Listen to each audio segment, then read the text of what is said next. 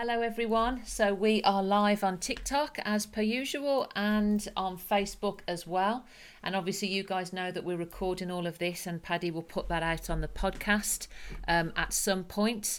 Um, thank you guys for joining me in the lounge. For those of you that don't know what we're doing, um, you download the app Uh, for the Discord, uh, you then create yourself a little profile and then you can come into the lounge Mondays, Tuesdays, Wednesdays at six p m and I will spend um, an hour or so answering your questions uh, about family law, or as many of them as I possibly can. Okay, so let's kick off. Um, oh, oh, we're not able to do that anymore, no. Are we? What about if we click on this? Does it work now? No, okay. Right, we've got a few hands up. So the first person is Alex. So Alex eight oh nine seven sent you an invitation to um, uh, invite you up onto the stage. When you're there, let me know. Oh, Alex has gone. Sarah, J D, um, whenever you're ready, you can. Uh, I've sent you an invitation. You can ask me a question. Uh, in between times, I will try and answer any questions on TikTok or Facebook, but they tend to come up so quickly, I don't always see them. Sarah, what's your question? Oh, he- hello. Can hello, you I can indeed, yes. Yeah, okay, great. And so basically, I just got divorced. Yeah. And I just want to know about sort of the future. So I own my own property. Yeah. Um, by myself. And I just want to know, like, how good is a prenup? Like, if I was married for a long time in the future, if I met someone else, yeah, would I still be completely protected? That would depend, Sarah. Sorry, I was just taking a gulp of my tea. That would depend on um, what is actually in the prenup. So you can have a prenup designed for whatever you want. Um, okay. I've done prenups that will only want to go for ten years. And then they feel that, well, look, if we go the distance of ten years, that's fine. I've had others that kind of fizzle out after twenty years. If you want it to go on until death, that's absolutely fine as well. Are they legally binding? No, they're not. But we are finding that more and more courts are relying upon them. So long as we pass the test, and the test is a two-part test. First part to that test is, is it fair and reasonable? So if the court relied on it, would the outcome of the prenup give a fair and reasonable result for both parties? And the second mm. is, did both parties take independent legal advice, that is do they each have their own solicitor? Because essentially what we want to rule out is that somebody did it under duress or something like that, or, you know, yeah. what wasn't of sound mind. So so long as we can tick the boxes for the, the two-part test, Sarah, then yes, you can put whatever you want in it. Then the other thing I always say to my clients who do prenups is, don't then just shove it in the drawer and leave it. You know, revisit it every four to five years. If there's been a serious change, a significant change, such as a baby, or, you know, a, a big windfall, or perhaps the other the other way, maybe there's been some health scares. Um, it's always good to revisit them, redate, re-sign them, take some more legal advice on them, because what you're showing the court, if you do seek to rely upon it, is that the intention was always there to ring fence those premarital assets. Yeah. Would the court see it as fair even if the other person didn't own anything? Well, like, you... So you so, live, so, so again, no, no, they wouldn't, you see, because on divorce, you've got to make sure that the housing needs of the party are met. So we would design the prenup that actually your premarital assets are ring-fenced. However, there has to be some form of marital asset that the parties are then mm-hmm. both um, into. Otherwise, it, it wouldn't be fair. And what incentive has the other person then got to actually signing that? So... yeah. Upon divorce, you've got to make sure that both parties' housing needs are met. So it might be better just to not get married again. There's always that option, Sarah, yeah. Okay, thank you. You're welcome, thanks. Bye. Bye. Um, I've actually got another Sarah um, who is, is up on the stage with me now. Oh, sorry, Sarah, Sarah Six. What's your question, Sarah? Hello, can Hello. you hear me? I can, yeah. Okay, um, I've recently separated with my husband. Um, he owns, uh, he pays the mortgage on the house. It's solely in his name. Yeah. Um, I'm not on the deeds because I've just done a search on the house and he didn't put me on the deeds uh, when we got the house. Yeah. Um, I filled out a H R one form yes. under the Family Law Act. Yeah. Um, will it is is that all that I need to do to make sure that me and my girls are stable? So what the H R one does, Sarah, is it prevents him from selling the property while that H R one is still uh, registered against the property. Okay, so yeah. it's, it tells Land Registry, I do have an interest in this property, um, and therefore if he wishes to sell it, he can't with the H R one. And the okay, idea behind it is that you then negotiate your settlement, and as part mm-hmm. of that settlement, you will then agree to remove the H R one. So the first thing you need to do, if you haven't already, is get some legal advice as to what you're financially entitled to um, as, yeah. as his wife, and then you would look to start negotiation with him. Now, of course, okay, the the difficulty with a H R one is that if he has no intention of selling the property, it might not carry as much weight as you'd want it to. So again, t- take some legal advice as to the as to how you'd move forward with that. Okay, thank you. We've not actually spoke about divorce or anything like oh. that yet, because it's quite new. Okay. Um, but um, sometimes he can be a bit spiteful and say things like, I'm going to sell the house, I'm going to do this, I'm going to do that. So I right. just wanted to have some protection, like go down the route, yeah. of just making sure that we're okay. Yeah, well, then you've absolutely done the right thing. Lovely, thank Brilliant. you. You're welcome. Um, just a quick question on Facebook. Eleanor has asked me, how do you get involved? Eleanor, you have to download the Discord app, create yourself a little profile, um, and then if you click on the Discord in my bio, you'll be able to um, join us in the lounge, where you can then put your hand up and ask a question. On Facebook, there's actually a link just on the live, so you can come back oh. on the live and just click that link. Oh, there you go. So come back on the live and just click on that link. There we go. Right, bingo, you are next um, up. What's your question? Hello, can you hear me? I can, yeah. What it is, I've been going through a divorce for the past two years. Yeah. And it seems to be dragging his feet, um, and sold a, a property. Um, and now he's saying the money, the money's the money's gone into his into his dad's account. He's saying he lives. And he doesn't live where he's, where he's saying he lives. He's got his brother to right, left. I've given him a tenancy, got properties. How can I find out where he is? So one of the ways that we do that, Sarah, is, sorry, Bingo, is that when we um, are advising a client, we'll first of all get them to exhaust every other avenue. So try family, try friends, try places that he used to frequent, whether that be pubs or clubs or health centres or whatever it might be. When you can prove, and social media, of course, when you can prove that you've exhausted that, we can then make an application to the court for what's called a disclosure order. And what that will do is that will, um, the court will find out where his address is, and they'll do that by contacting D W P. Now, they won't give you his address, but the court will then be able to serve him with the petition or the application or whatever it is. Right, okay. All right. Okay, it's just that it's, it's, it's dragging it out and dragging it out. He, he wouldn't sign the divorce papers. Yeah. Um, and I've had a letter now to say that he will allow the divorce to be to be done. Now he's done whatever he's needed to do. Right. There's no trace of the money going into his account. Right. But then but then what you would do is, when you start the financial process, is you would um, ask for statements or whatever you think he's trying to hide going back sufficient amount of time. So usually we'll get twelve months worth, but if you need two years or three. And there's no there's no there's no no trail, no paper trail. There will there will definitely be a paper trail. I mean, it depends that these bank accounts. That there will be. If if because even even, pe- even even the conveyancer who, who you know like who sold it said they we've got a letter stating that they said they paid it into, as instructed, they paid it into his account. There you go. There's your evidence. The conveyancing's letter said that they gave him the money, paid it into his account. So there's your paper yeah, trail. It's not, it's not on any of his accounts on, on what we've got. But it doesn't matter. He's obviously got another account that you haven't got. At the end of the day, your questionnaire will be, here's the letter from the conveyancer, show me the account that money was paid into. Right. Okay. He, he, just ha- he just hasn't disclosed it. That's the truth of it. Yeah, yeah. Also, he's, he's took his name off a property, which okay. he had with his brother. Again, your, your solicitor will get records of that from Land Registry. That That's an easy fix.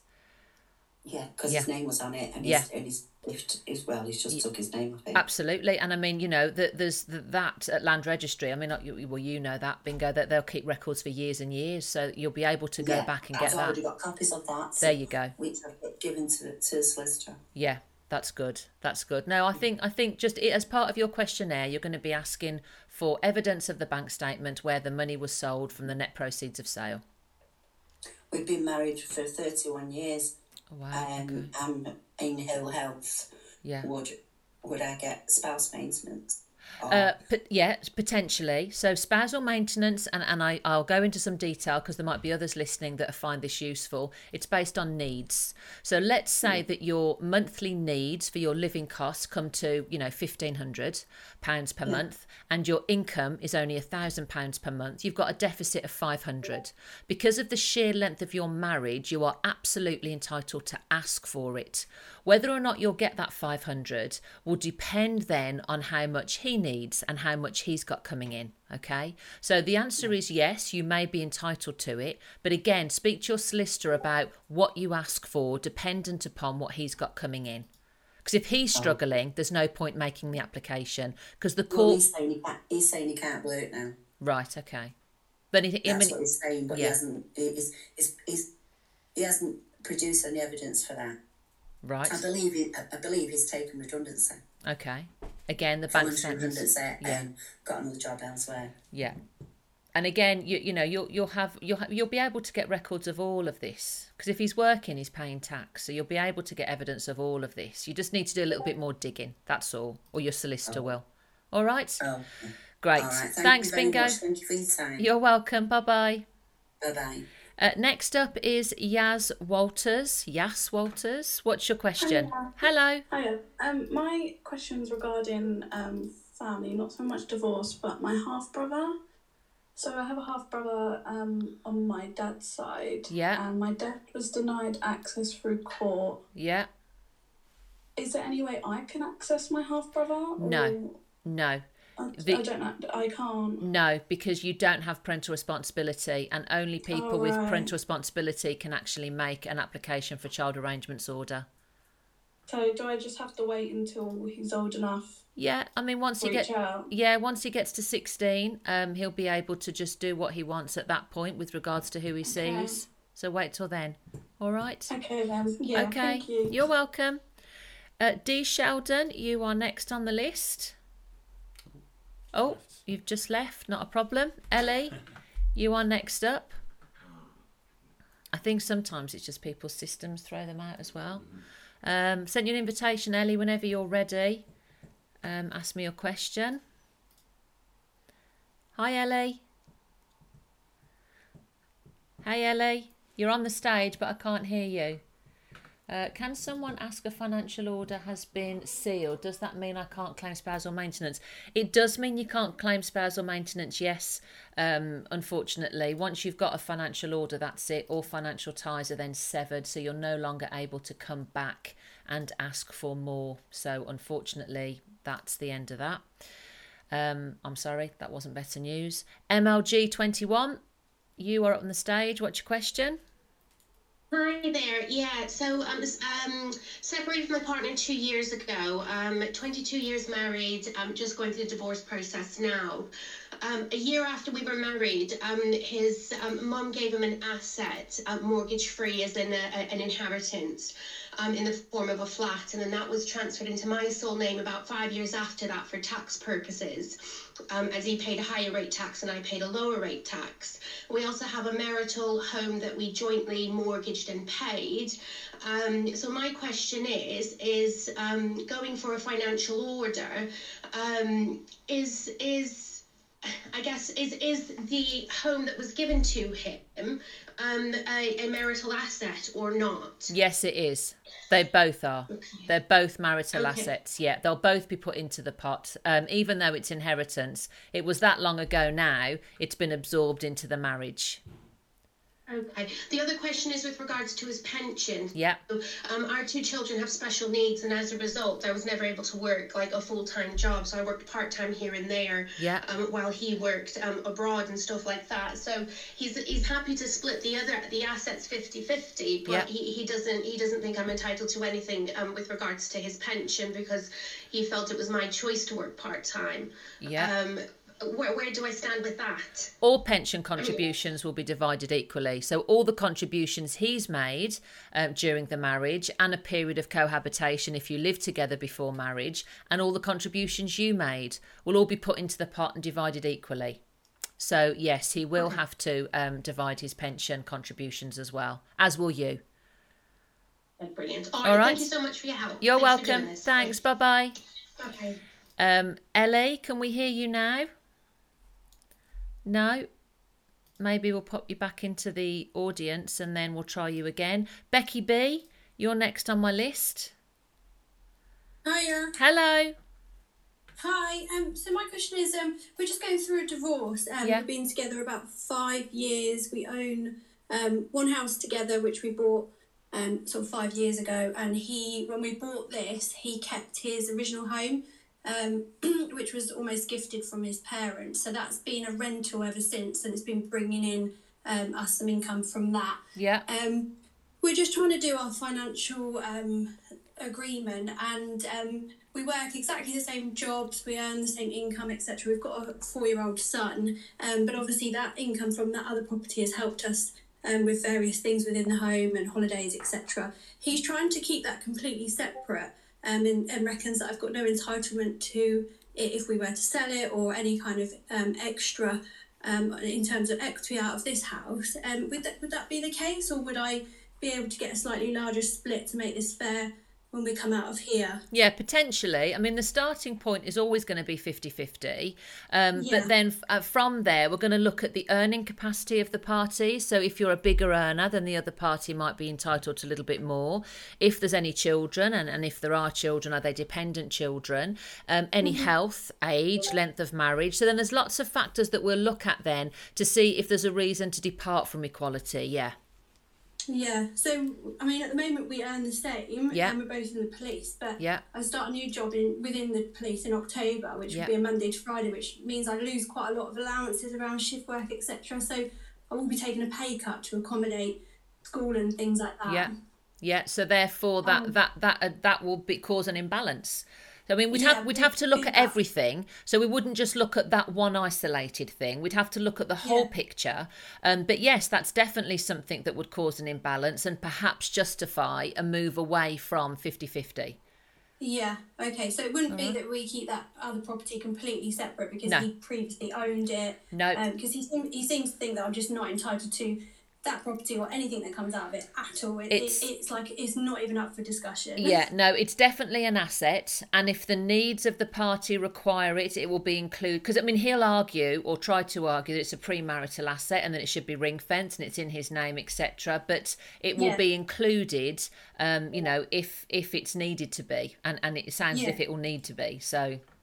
Okay, lovely, yeah. All right. Yeah, I mean, all it is is I just want it to be fair. Yeah, so absolutely. I can get a roof over the, on my head and my yeah. boy. Yeah, no, I understand. Okay, okay. Thanks, Becky. Thank you. All right, bye-bye. Bye. Bye. Uh, Jennifer, you are next up. Right, uh, can you hear me? Yeah, I can.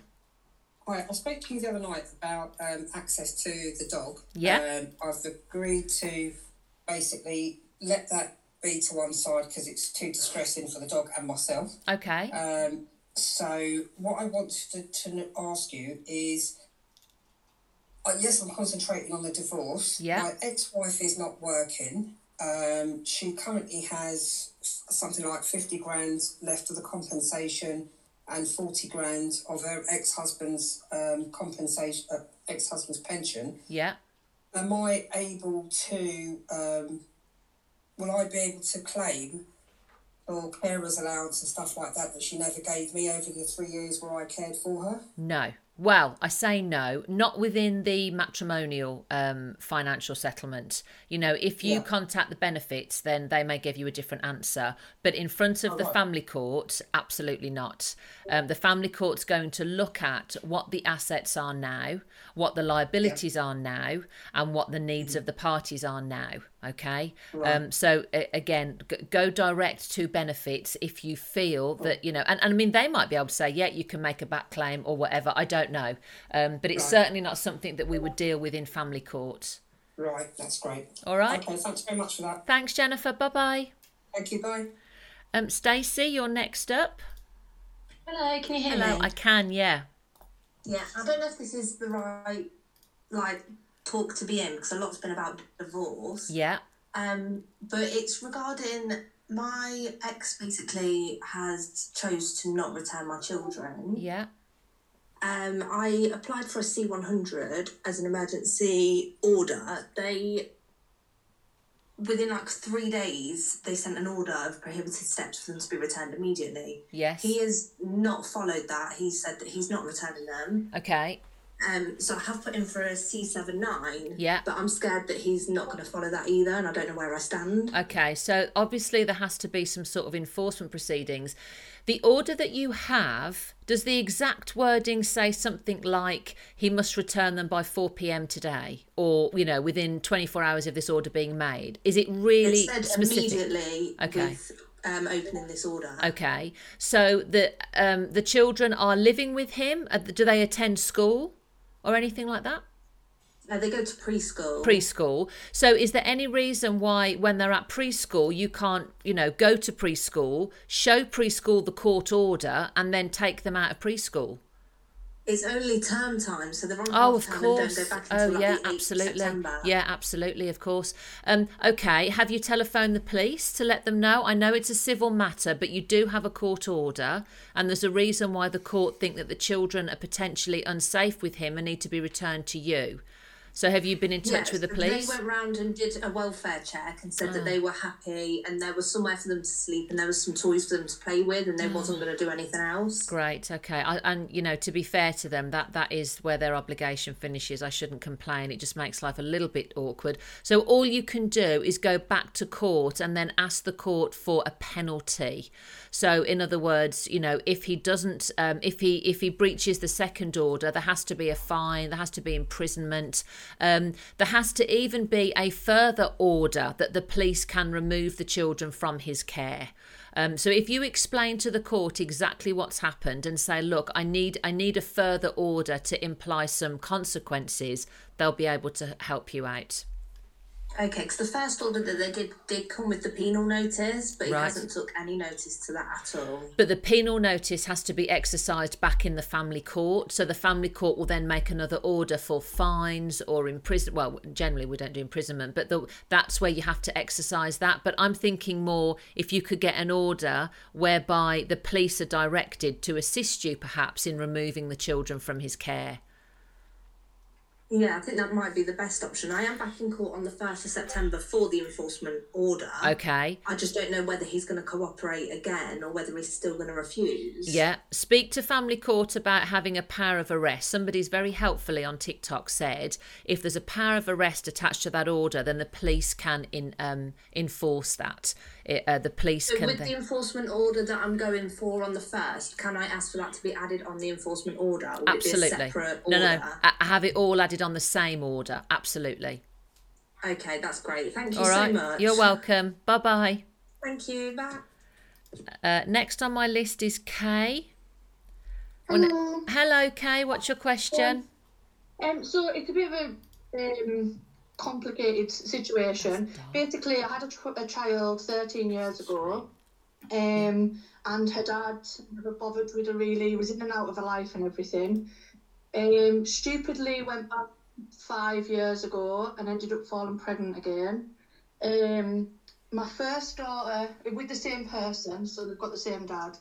Um, my first daughter has got his second name. Um, and is on the birth certificate. Yep. My second daughter has my second name, and is, but he's on the birth certificate. My eldest daughter, he hasn't had anything to do with my youngest daughter, Um, and my eldest daughter just doesn't, she's thirteen now, and she just doesn't want to sit with them or anything. Not that it's bubbled with them. Um, she's desperate to have the name changed. We have asked him in the past, and he's said no. Is there anything that we can do to get a name changed? Because he's obviously said no. So if he's not in agreement to the name change, um, and obviously, you know, you need his permission if he's got P R, then you need yeah. to make an application to the court. And in the absence right. of his permission, you ask the court for permission. What will okay. happen essentially is that you will need to serve him with a copy of the application, um, and he will attend court and he will tell the court why he doesn't agree um, with the children's name being changed. So then it will be down to the court to decide. So, you know, you've got to put forward a strong case and then take it from there. Okay. Also, um, I'm planning on taking him away on holiday. Um, yeah. And obviously because he's got parental parental responsibility, do I need to get a signature or anything from him? Because I, we haven't had contact with him for over two years now. Um, so I wouldn't know where he was or anything, like it's not bothered. Yeah. The kids were getting cards and stuff put through the door at Christmas and stuff, but there's been nothing yeah. at all since two thousand. Is, is, there a, is there a court so. order in place at the moment? No, there's, no. there's nothing. Okay. Um, so it's literally just bothered with them. Okay. And me personally, I just think it, it, they're better off without him. If it is, if it, it's his law. So, um, so Kate, yeah, so essentially, if there is an order in place, what I was going to say is that you can, as the resident parent, take the children out of the country for four weeks without having his permission. Because there okay. isn't an order in place, technically then you do need his permission. However, my, my honest opinion would be, how is he going to know? If you if he hasn't seen yeah. the kids for two years, he's not yeah. going to really know, and therefore he's not going to object. Um, and therefore okay. I would say just take the kids on holiday. The kids deserve a holiday, so don't worry too much yeah. about that. Right, okay. All right. That's brilliant. Thanks. Thank Bye-bye. Bye. Hello. Uh, bye. Uh, Missy, sorry, you are next on my list. How are you? I'm all right. How are you? I'm good, thank you, Missy. Always good to talk to you. How can I help? Um... On Thursday the eighteenth, yeah, I had a message um, off my ex, and I didn't read it, but I could see it, if that makes any sense. Yeah. Um, and he asked if I was still using the number on my. It, it um, it was a text message. Um, could you send me your email address um, that I'm using now? I've had the same email address for years and years and years. Yeah. In fact, he helped me to put it together. Yeah. Um, now, today, at sixteen fifty, my phone rang, and it was him, and I didn't answer it. Yeah. So he's gone and sent me a message. I gather that you don't want to sort the house out, so I'll be in touch with the court and inform them of the situation. Now, the reason I didn't answer the phone was because I took your advice, and you said, get a paper trail. Absolutely. Then I'm in my house on my own, so I've got no witnesses.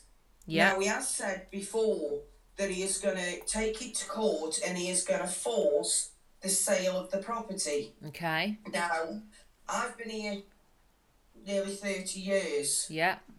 We were married, by the time we got a divorce, it was about eighteen years, and he was put on. Can he go to court and make enforce the sale of the property? Because it will actually make me homeless.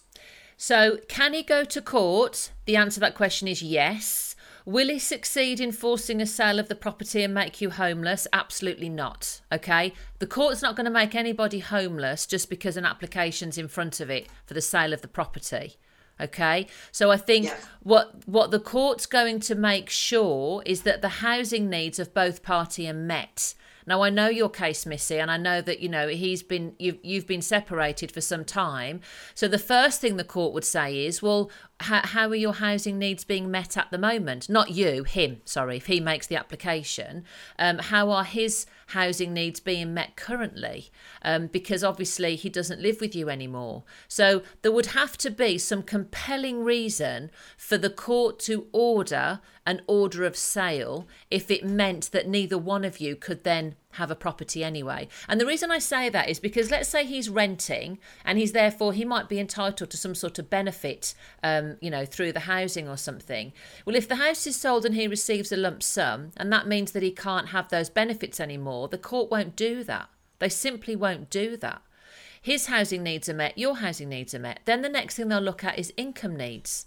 Your income needs we know aren't met because we've, we've talked about this previously, um, and his income needs may be met. So I would say I wouldn't worry too much. You know, if he wants to make the application, Missy, let him, because if he makes the application, he will be in the driving seat. And when he makes that application, you email me and you and me will go through then what your next steps are.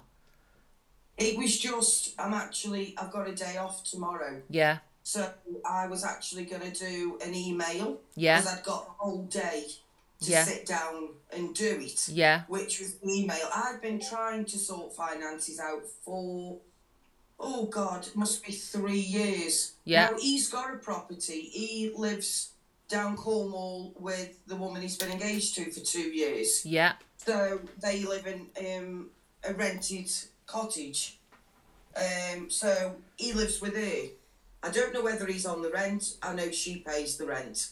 I'm obviously here on my own. Yeah. Would, is it, is it advisable for me tomorrow to still email him to tell him what I want? Um, or leave it?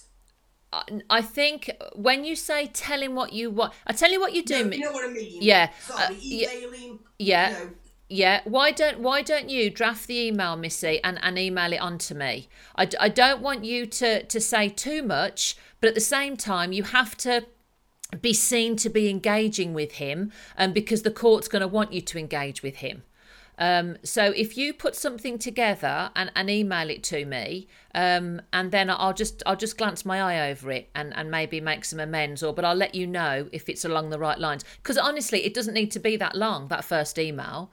Um, you know, something along the lines of um, absolutely, I recognise that the financial order needs sorting. I've been trying to do this since two thousand nineteen or whenever it is. Um, I look forward to receiving your proposal, or I look forward to proce- receiving your offer, something like that. You know, so you're open to it. You absolutely want it. You you've said that, you know, you're trying to, you've been trying to sort this out for ages. Make me an offer. What's your offer? Look forward to receiving it. Because let's remember as well that as, if he's been living with that other person for more than six months, their financial position will also be included. Will it? Absolutely, it will. Because he's been cohabiting with that person for more than six months, so their income, their assets, all of that will be included within his sort of financial disclosure. And we can even ask for them to be joined as a third party or an intervener.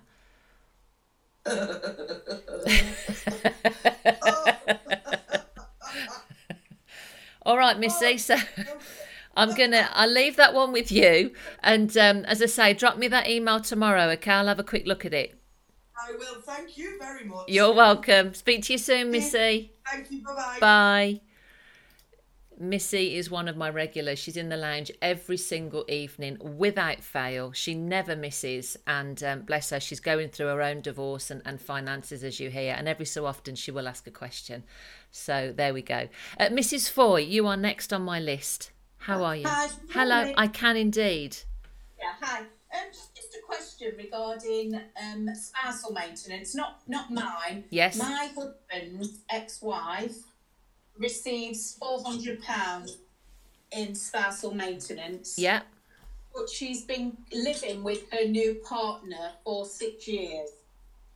Now, my husband made, um, won't, won't question this or anything with a solicitor, because he was told when he got his divorce that um, it's only if she marries him that spousal maintenance ceases immediately, and I just wanted to clarify whether that was true.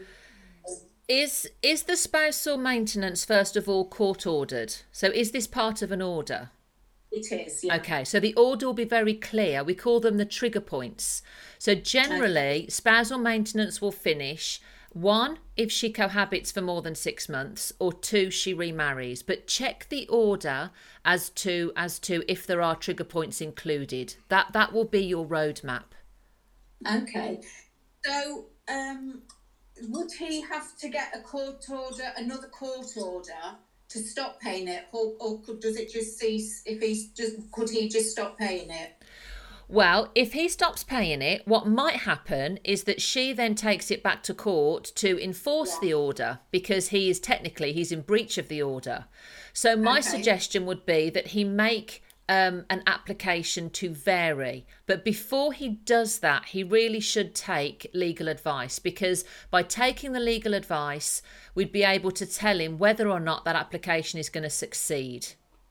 All right, okay, because so it, it may not succeed. To- So what is the six months, like you just said to the previous lady, the, what's the cohabiting for six months?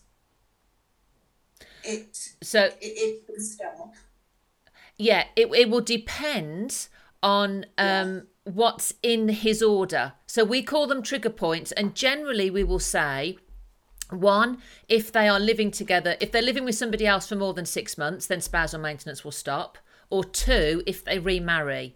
But you must have a look at your order, because not all orders are exactly the same. Okay. So if um, so she's been living with him for six years and he's been paying her this four hundred pounds a month, I don't suppose there's any, any way you could back pay it, is there? You, yeah, I think he just wanted to stop. But he's also got a daughter um, that lives with his ex-wife and her new partner, and he pays maintenance of five hundred pounds for her as well. So...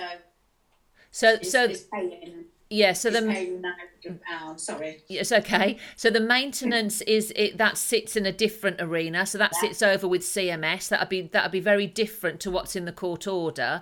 Um, the thing yeah. the thing to do is is to check your order or his order as to when he can stop paying. And then if yeah. if there's no trigger clause in there with regard to her living with somebody, step two, yeah. he's got to take some legal advice. And what he wants to find out is, if I make an application to vary my financial order, that is stop paying maintenance, will it succeed? Okay. All right. Lovely. Yes, thank you very much for that. You're welcome. You. Okay then, bye-bye. Bye-bye. Bye. Next up is J J two two oh five. Hello, can you hear me okay? I can, yes. What's your question? Okay, so I've been married for eight years and yep. we've got two dependent children. Yeah. Um, we own a house and he paid all of the deposit in two thousand thirteen. Yeah. I then worked part-time for five years to be the sort of main childcare provider, but we've been now separated for eighteen months, but we live in the same house. Yeah. He, he has money in shares and has used that to supplement our mortgage because he's been in and out of work. He says in the event of any split, um, that that's his money and he's moving it out of the way, and we can sell the house, but he wants the dip back out of the profit of the house, if that makes sense. Yeah.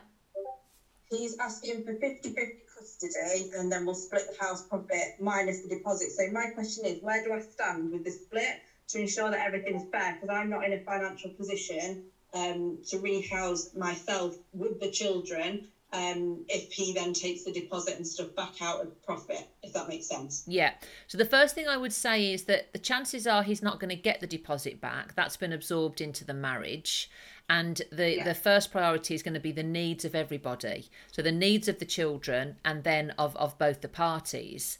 And the needs are threefold. So we've got housing needs, which is one area we need to look at. We've got capital need, which is another area. And then we've got income needs. Okay.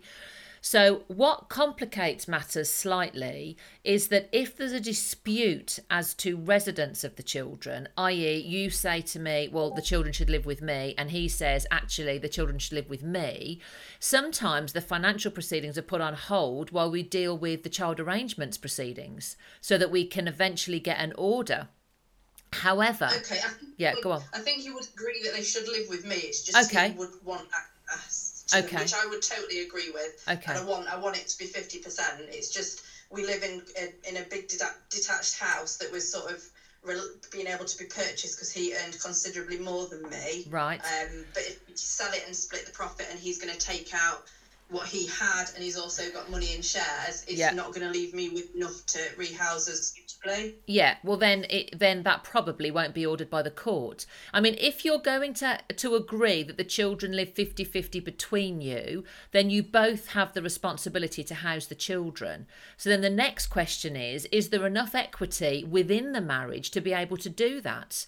You know, if we pool all of our resources, is there enough equity then to be able to give you a lump sum to go off and buy a house suitable for the children and to give him a lump sum or, you know, the deposit for mortgages? And then, of course, we have to look at mortgage um, affordability. If he's the higher earner and can get a bigger mortgage, he may then have to have less deposit than you because your income is such that you need a bigger deposit because you can't afford as much as he, as he can.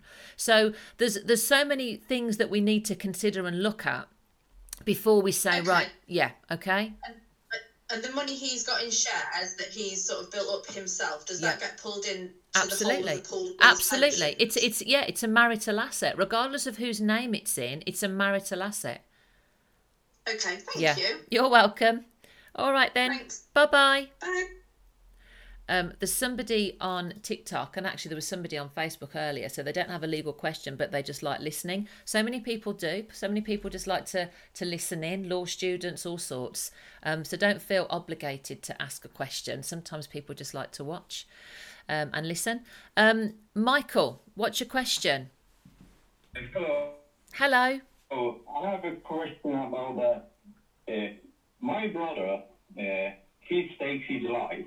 And generally, the, he was a business, he had a business car in a, in a body shop garage. Yeah. And uh, who should be claim the shares of the business? Because as long as I've been seen on the website, the parents of, of my brother should be the guardian of his kids. Yeah. So, like you said, they're going to be the adults, father. The mother of the kids said, because there was the COVID and the parents lived in a different country, yeah. and it was in the COVID time, they said, she said, the whole shares going to go straight into the kids' account, so you don't have to be there. As long so, as I know, yeah. the shares been, uh, I don't know, resignated of the shares, and when I spoke with the accountant of the company, he told me that all the money the mother took for herself, so nothing to get the kids. And the second thing is, when I spoke with his business partner, he's not showing me all the assets which I was in the company and which one I know there was. He told me that the company is estimated about fifty thousand pounds, but I bought the report of the company from the company check, and the shares of my brother was was about one hundred seventy-five thousand pounds. Yeah. Michael, can I, sorry, can I, can I just jump in for a second? Because whilst yeah. I would love to be able to assist you, this isn't actually family law. You need to go and speak to a solicitor who specialises in probate. I was wondering if I lose the kids, if the kids could get them money from the, from the company, or if the mother can it's, take the money for herself. Yeah, it's probate. It, I, I don't know the answer because it's probate. If someone dies uh, and, and you need to contest the will or you're not sure about the will, it's a probate question. It's not family law, unfortunately. So I, as much as I'd love to, I can't help you. Sorry? I'll just say thank you for your help oh, anyway, so I know oh, what I have to do next. Yeah, you're welcome, Michael. All the best. Thank you. All right. Bye-bye. Thank you. Um, being asked on TikTok, does the court take contact centre reports seriously? Uh, yes, they do. Um, you know, if it's a registered contact centre and they've been asked to provide a report, then yes, it's always helpful for the court to get an idea of how supervised contact went, definitely. Um, Kirsty, you're next on my list. Oh, hello, can you hear me? I can, yeah. Um, basically, what it is, is I fled a domestic violent relationship um, after nine years of being with the person. Yeah. Um, Five years ago I left, uh, no, four years ago, sorry, and I had four children with this person. Um, social services and everything got involved. At the time, I lost my home um, due to the fact that it wasn't safe for the children to be there. Yeah. Um, obviously, I've moved to a different area. I've had to rebuild my whole life and build all my children's stuff back up. I've got three special needs children, yeah. um, which he obviously took. Obviously their items and everything, their clothing, their toys, all away from them. Um, but obviously now I obviously fighting for a divorce. Um, I've been fighting for a divorce since two thousand nineteen, um, and he kept swaying, um, you know, to sign it. Um, obviously, H M R C have had to give out the address to the courts because I obviously don't want the address, and because it's a domestic violence unit, I'm not allowed to know it. Um, but he still has sent it back and said that he's on holiday. Um, that he, and one time that he's turned around and said that he doesn't know where that person is. And we've also, the bailiffs couldn't serve the divorce papers at the time, so now I've had to ask the court to make the decision based on the evidence that I've I've got. Um, but now he's made an application to the court for a family, um, for a child arrangement order. Yeah. Um, but he's not had no contact with the children in the time that we've both split up. Um, he didn't come to any of the supervised visits through social services at the time. Um, he's obviously not paid a penny towards the children. Um, none of his family ma- members have even tried to reach out to try and see the children, even though there was a prohibited steps order in place just for him. Um, obviously, my children are absolutely petrified. Um, What, what's your question, Kirsty? What's, what's your question, sorry? Um, so Just... my question basically is, is obviously it's going through the court for, um, I'm in court on the third of November for a child arrangement order yeah. that he's requested. Yeah. But because my children, three of my children, have special needs, yeah. um, they would put themselves in harm's way. So they're not at that, they're not in that. Yeah.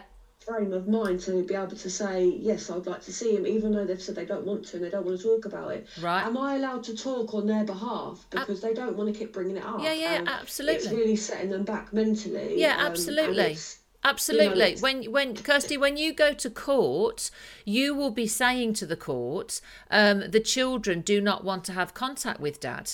And the court will say, well, why is that then? And you will tell the court.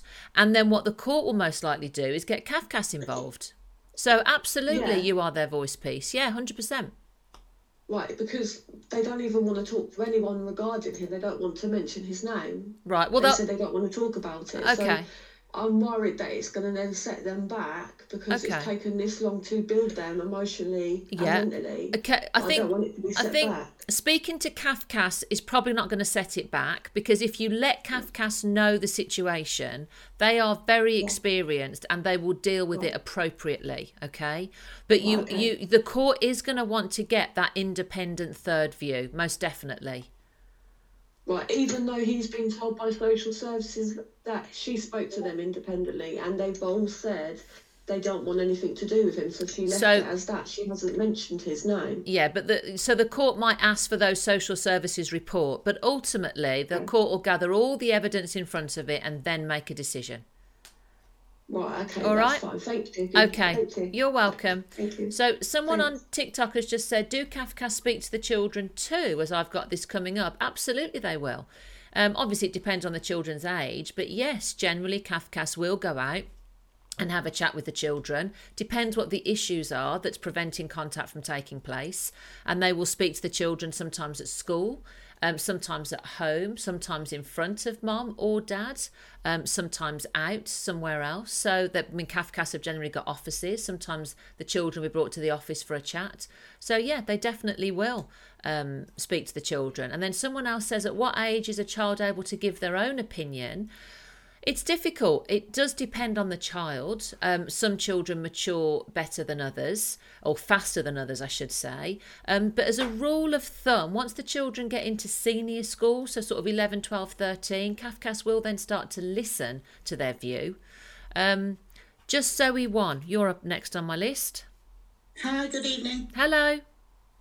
Good, I'm glad you can hear me. Um, so quick synopsis, um, divorced ten years ago, um, two boys. Um, had a first consent order in two thousand twelve. Yeah. Um, and then about five years later, because he didn't want to give me the portion of the percentage of shares that was put down by the court in the first time we went there, um, and he had to pay school fees. We're now going back. He's now taking me back again for the third time, um, because he's decided to retire at fifty. Um, and we have a global order for and spousal maintenance for life.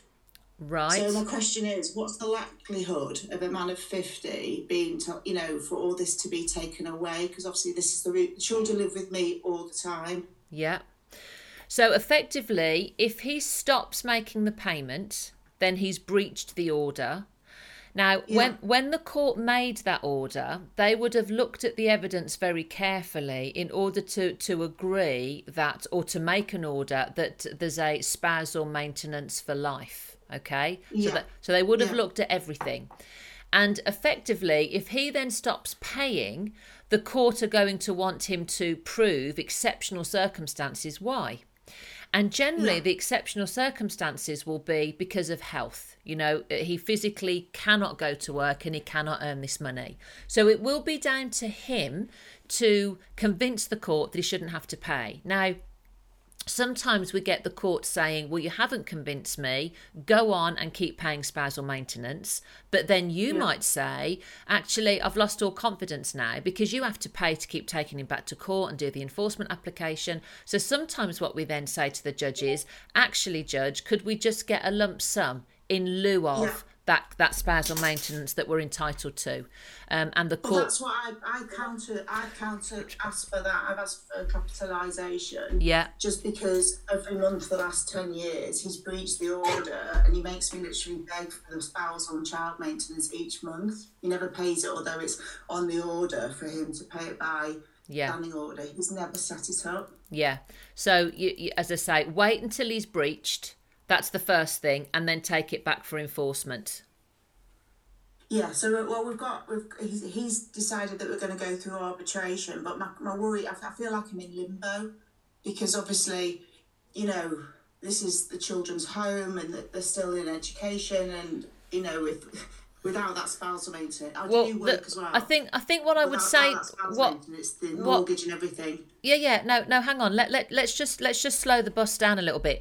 You've just said to me there, he's decided that we'll go to arbitration. You have a court order, end of. Yeah. You've got your yeah, court exactly. order. If you don't yeah. want to go to arbitration because actually you feel that the reasons he's given you are not exceptional, then you don't have to go. You know, if he if he says to you, I'm on death's door, I cannot drag myself to the office anymore and pay you the money. I just can't do it. Then I'd say, OK, give the man the benefit of the doubt, sit down and chat with him. But if yeah. he he doesn't decide what, what you do, you've already been through this yeah. once and you've got your court order. So you just remember that and remember, actually, if you stop paying me, I will take you back for breach of the order. Yeah. All right. Don't be forced yeah. to do arbitration if you don't want to do it. I know. It's just um, it, it, it's it's a classic narc.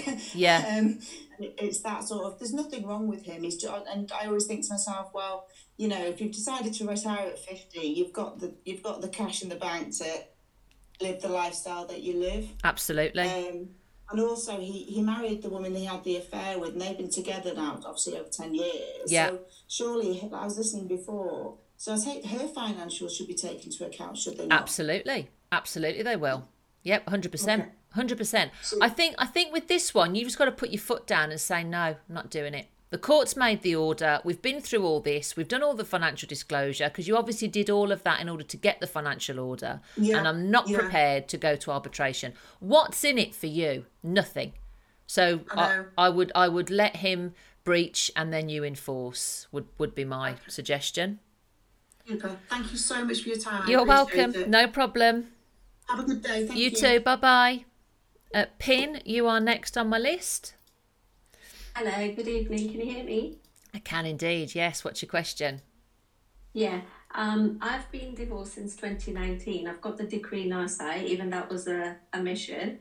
Yeah. Because my first lister didn't do anything, so I had to change listers. Yeah. Um, and he managed to get it, even though my ex, um, he was denying that he hadn't received paperwork. But in that time, I tried, uh, before the divorce, he was removed by the police twice. Mm-hmm. And I tried uh, removing him with an occupation order. But because I didn't have the money to fight the case, he, he gets false statements and he was put back into the property. So he lives in the property and I was given an exclusion order uh, in twenty twenty, which was fine. But then I was happy for him to live in the property and stay uh, with the exclusion order. But then He, uh, we had a court hearing after that for the occupation order to go through, um, but um, uh, the, my solicitor wasn't um, like um, heads up on like uh, dealing with my case properly, and we went to court and he put whatever was on the document of the order for the exclusion, uh, he put everything on me, like the timings, how to, uh, when I can enter the kitchen and everything, which it doesn't work because he doesn't use the kitchen at all. He just did it to give me a hard time because I've got the three children and I do everything for the children. He's never done it, um, anything for the children. So he just tried that I'll remove the exclusion order and he can live happily in the property, but I didn't, I went ahead with the order. So what's your, order, what's your question? Sorry, Pin. So, so my question is, he lives in the property and we've he's done the uh, Form E, the disclosure, yeah. which is for everything. But later on, I found some paperwork of, of his shares and everything, which I've sent to my solicitor, and they've sent it to him, and he's not come back to us. He's just delaying matters. So because there was a, a hearing for the F D R in July, yeah, um, uh, sorry, in May, Uh, he um, didn't disclose everything that he was supposed to, like yeah. um, especially his pension, because the biggest asset is his pension. Yeah. And um, so instead of the F D R, um, a committal proceeding was done. Yeah. Um, on him, and he was given deadlines on that proceeding, and he didn't uh, comply to them. And we had another committal proceeding, a second one on him uh, in May. Uh, sorry, in July. He didn't turn up with his solicitor. Yeah. So that didn't go ahead. So what? So what's your what's your question, Pin? Sorry, I I, I totally understand what, what the what the context is, but I just need a question.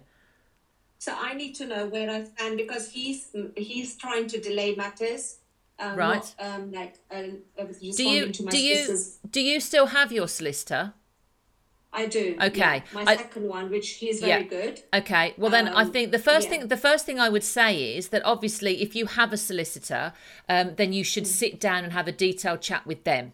And I say that not because I don't want to answer your question, because I will answer your question in a minute. But obviously they know your case a lot better than I do. Okay. So oh, okay. That, that's the first thing I would say. But ultimately, if you have an application before the court and somebody is continuing to frustrate the application by not turning up or not making the, or not making full disclosure, you can actually ask the court to make an order in their absence.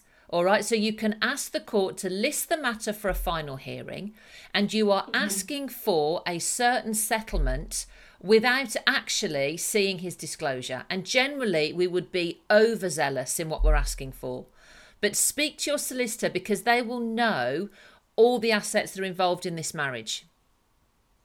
All right. Because they asked, they asked for the value of his pension. Yeah, no, I, to, I, I, to, I totally, I totally get it. That they've asked for information, he hasn't provided it. I totally get it. You haven't got to tell me again. But your question yeah. to me is, if he's not providing the information, what can I do? And the answer to that is, you can still go to final hearing, and you can ask the court to give you a final order in the absence of that information, because we have to have a finish line at some point. So then you would say to your solicitor, right, what should I be asking for? Let, let's let, you know, because you'll have some idea potentially, and then your mm-hmm. solicitor will perhaps over exaggerate what you need and, and put forward an overzealous offer and say to the court, mm-hmm. this is what we're asking for. The court does have the power to make an order in the absence of him actually being there.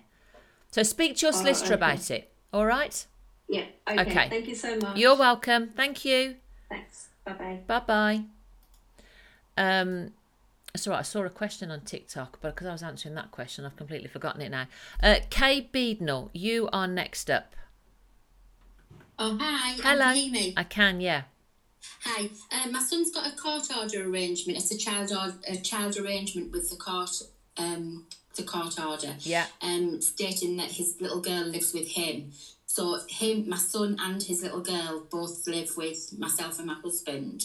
Um, are we allowed to take the little girl on holiday with us, with her dad's permission, but without her mum's permission? Is it, sorry, did you say there was a court order in place or not? Yes, yes there is. There is. And and and who who does the child live with? Uh, he lives with my son and, and us.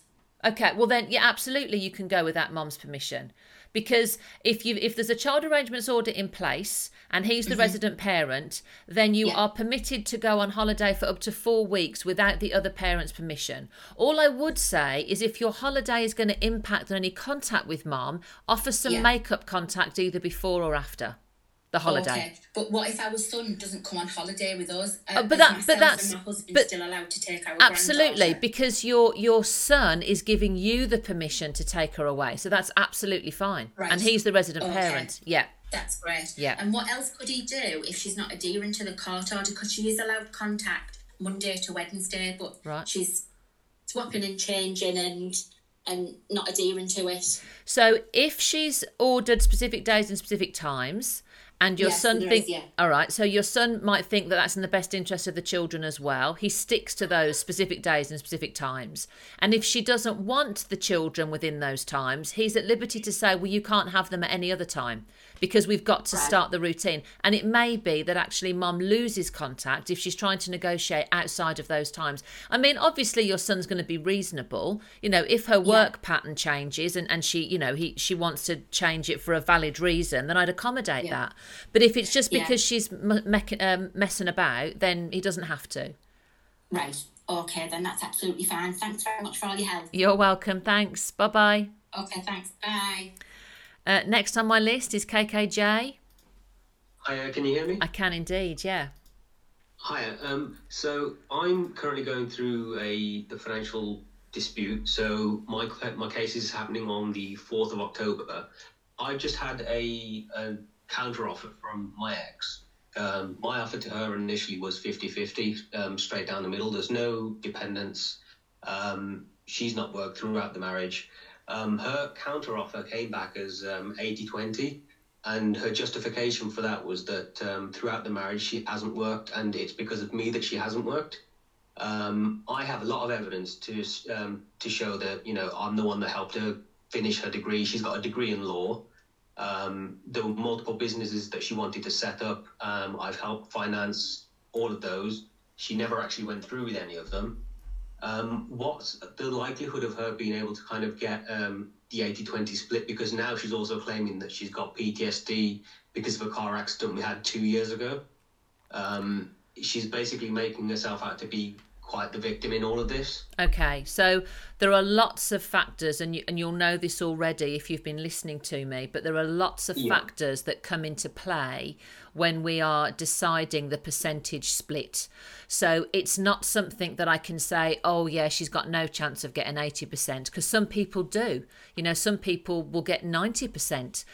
What you need to do, and I say this to everyone that asks me, is you have to get A, a consultation with a solicitor, even if you just get the one hour, because in that hour they will be able to get all the information they need to give you the advice of what you are legally entitled to.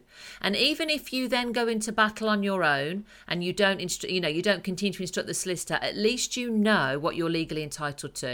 But it's difficult for me to answer that question when I don't know anything about your case. I don't know the length of your marriage, the age of the children, your earning capacity, her earning capacity, Um, you know, how old you both are, medical, you know, yeah. health condition. I don't know any of that. And that would be the, the questions that, that we would need the answers to in order to be able to answer that. Um, so right, de- okay. definitely that, start that, there. That. Yeah, def- definitely start there. Just think about having that one off. You'll be told at the end of that consultation what you're entitled to, how you go in, how you go about getting that, and what that will cost you if you either have solicitors or you want to do it yourself. All right, so that brilliant. that initial consultation's really important. Okay? Right, brilliant. Thank All right, you very much, you're welcome. Bye-bye. Thanks. Bye-bye. Um, T D. Good evening. Hello. Can I can indeed, yeah. Good evening.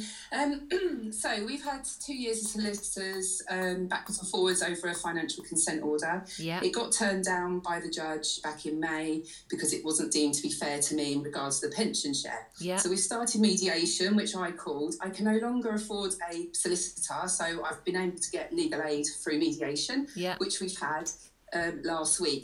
Now, during the call, obviously, because the financial consent order got turned down before, the mediator asked, was there anything else anybody wanted to kind of bring to the table? And I wanted to discuss housing moving forward, and I wanted to discuss inheritance that wasn't disclosed by my ex-spouse on the original consent order. At the beginning of the mediation meeting, he denied it. twenty minutes in, he declared that he has been left inheritance. My question is, with regard to the previous consent order, the judge has basically said in that consent order that if we come back with a different figure, we can pick it up from there. But because he hasn't disclosed the inheritance in that consent order, is he in contempt of court for that consent order? Or are we looking at starting a new consent order? Is there rules around this, or is it pretty much down to us what we do? It, it is down to you what you do. So if you cannot agree the financial settlement and mediation, you're going to go back to court. I wouldn't bother about whether or not he's in contempt or not. You go back to court and you say, right, the landscape's changed somewhat. Those figures that we had previously are actually, you know, it, they're, they're increased significantly, or however much that inheritance is. So you're just going to um, go, go on. Sorry. It's all right. So he's. So I also know that he's. He's. He actually told me two years ago that he'd been left inheritance from somebody else, from another family member. Yeah. Which I spoke about, and we had a little conversation. But because that was sort of like a year or two after we separated, we were separated for five years. Yeah. Because that was it, I was like, okay, fine. I'm not. I'm not going to like go for that inheritance because that's not what it's about. Now I. I live in debt. I've still got marital debts that are in the consent order, which he stopped paying completely until the divorce is finalised. So I'm financially compromised. So. But the, he needs to declare that other inheritance because it paints a picture of his financial situation. Am I yeah, right? Absolutely. I would... Absolutely, yeah. And and I think that I would be looking for um, some financial disclosure to take place. You're going to have to exchange financial disclosure because, the you mm. know, what you could then suggest that if he's lying about that, what else is he lying about? Well, this is absolutely right. So in the mediation on Friday, the first thing we did, we, we looked at our, we've, we financially disclosed our, our figures monthly. He's living with a new partner, but it's been less than six months. So he's basically in a lot of better financial situation for me, even without his partner's income. Yeah. And I'm living on, I've, I work full time, but I receive, I'm in receipt of benefits. Yeah. And he can see that I'm financially compromised. Um, yeah. Just because of, you know, recent with COVID and just because of the marital debts that I'm still carrying, et cetera, et cetera. Yeah. Um, so we have done that, but he's not disclosing the second inheritance. Yeah. And and, and he needs to do that. He needs to do that because otherwise mm. the so whole... My, so what if he... Go on. If he doesn't, what happens from the, here? Because it obviously the, makes the mediation quite irrelevant. Well, the, why we're doing it if he's not going to be honest. The court can order him to. So if he's not going to enter into the spirit of mediation, you need to shut the, the mediation door, don't you? You need to take the matter back to court, and then it's just all about court orders then. The court will direct him to make full disclosure of that. Okay, so I never took him to court originally. It was a prepaid consent order where we were agreeing, but obviously yeah, but you, but you, I was going to say, but you were, you were, you were agreeing against a completely different landscape. Absolutely. Yeah. So that, yeah, that it's it's right. It's on that basis that you're taking him back, that you're going to take him back to court if you can't agree at mediation. Okay, so do I need to make a court application and sort of then the court to pick it yeah. up from there? Yeah, because the, the forms that you would have filled out to get your consent order would have included your statement of information. In that statement of information, you have to sign at the bottom to say, I've made full Absolutely. and frank disclosure. I, you know, everything that's on this form yeah. is everything that I have and, and I don't have anymore and, and I'm not um, bankrupt and this, that and the next thing. Uh, well, he signed that and it wasn't true. So that that's your in back to court. Okay, brilliant. All right. Okay, that's fantastic. Fab. Thanks for making that clear. That's all right, no problem. Thank you. Thank you. Bye-bye. Bye. So another twenty questions we got through tonight, guys. It's always my aim to try and get at least twenty. We managed to do it this evening.